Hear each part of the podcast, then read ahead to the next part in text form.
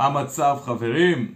מה קורה? ברוכים הבאים לעוד פרק בערוץ של היסטוריה בעשר דקות. אני טל, רבותיי, קצת פרק על ציונות ועליות לארץ ישראל.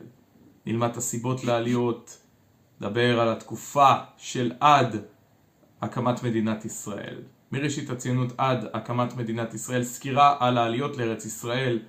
תחזרו אחרי הפתיח, נתראה.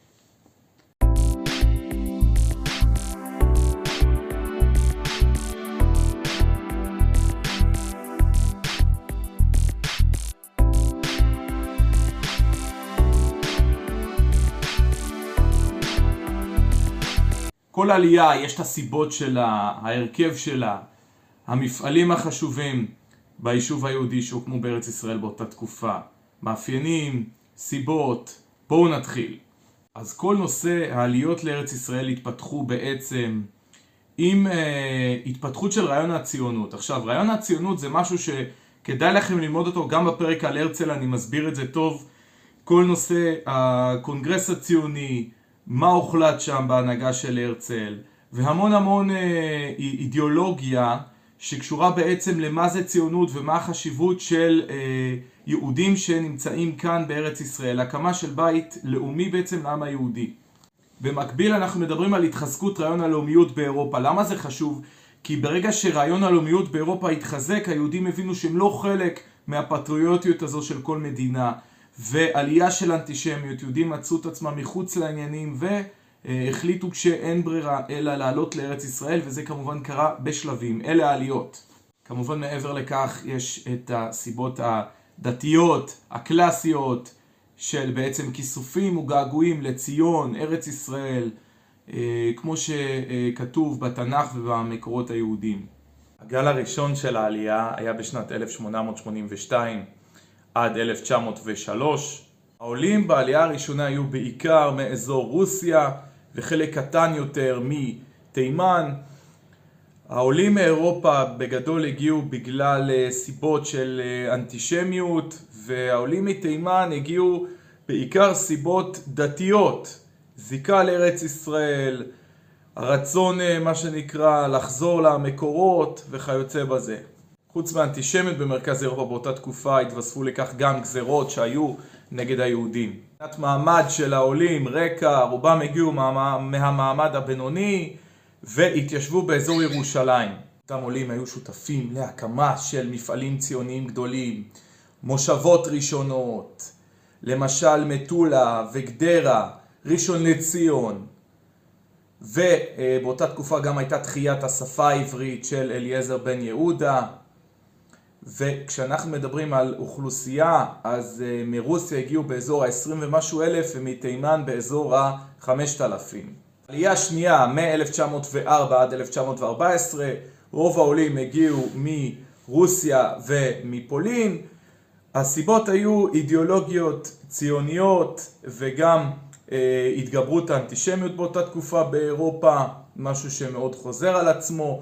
האוכלוסייה הייתה צעירה יותר לעומת העלייה הראשונה, החברים היו אה, חדורים באידיאולוגיה כזו חלוצית, סוציאליסטית, הם גם עבדו בחקלאות והקימו מוסדות וארגונים כמו למשל ארגון השומר, התפתחות הקיבוצים ובשנת 1909 מוקמת העיר העברית הראשונה, תל אביב.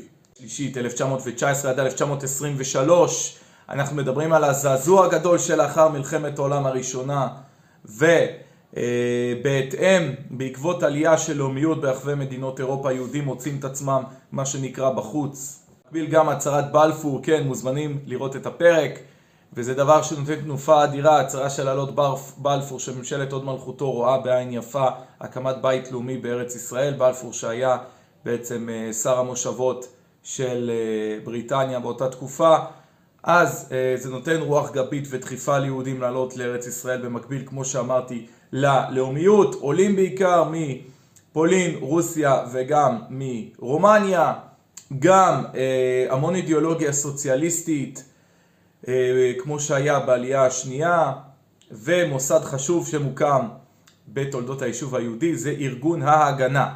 ועלייה שלישית כמובן מביאה איתה תנופה אדירה לחקלאות, זה משהו שחשוב לציין. העלייה הרביעית 1924 עד 1928 אז אה, סיבות אה, אנטישמיות אה, באירופה זה משהו שככה חוזר על עצמו. מצב כלכלי אה, קשה של יהודים באירופה גזרות למיניהם. עולים אה, זה מדובר בעצם על עלייה גדולה חברים.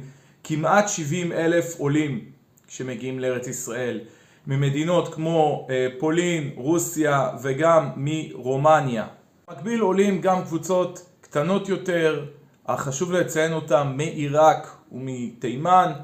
האוכלוסייה, הרקע של העולים בעלייה הרביעית היו בעיקר בני המעמד הבינוני. העולים התיישבו בעיקר אה, בערים ומבחינת התפתחות של היישוב היהודי באותה תקופה שעלייה הביאה איתה אז אה, המשך פיתוח ההתיישבות, הקמה של מושבות חדשות ופיתוח הפרדסים.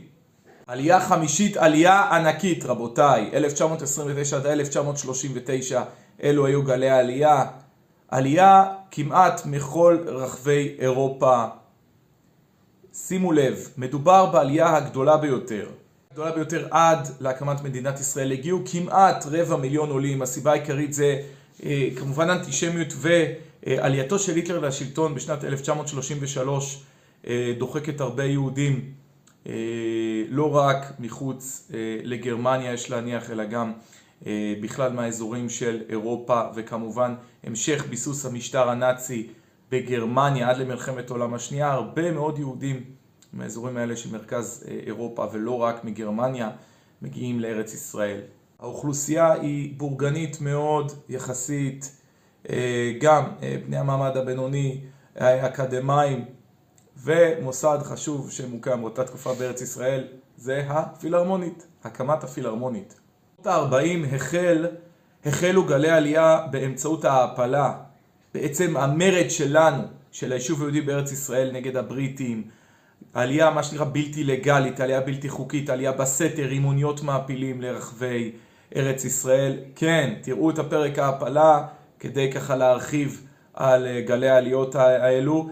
ועד 48' עד הקמת המדינה אה, העלייה הייתה באמצעות בעיקר, אה, העלייה הייתה באמצעות בעיקר מפעל ההעפלה וכמובן לאחר הקמת המדינה גלי עלייה גדולים וחברים, תודה רבה שהקשבתם לערוץ, אם אהבתם לייק, רשמו כמנוי, אני הייתי טל בר שירה, תודה רבה חברים, נתראה בשבוע הבא, ערוץ היסטוריה ב-10 דקות, תפיצו הלאה את הבשורה, תודה.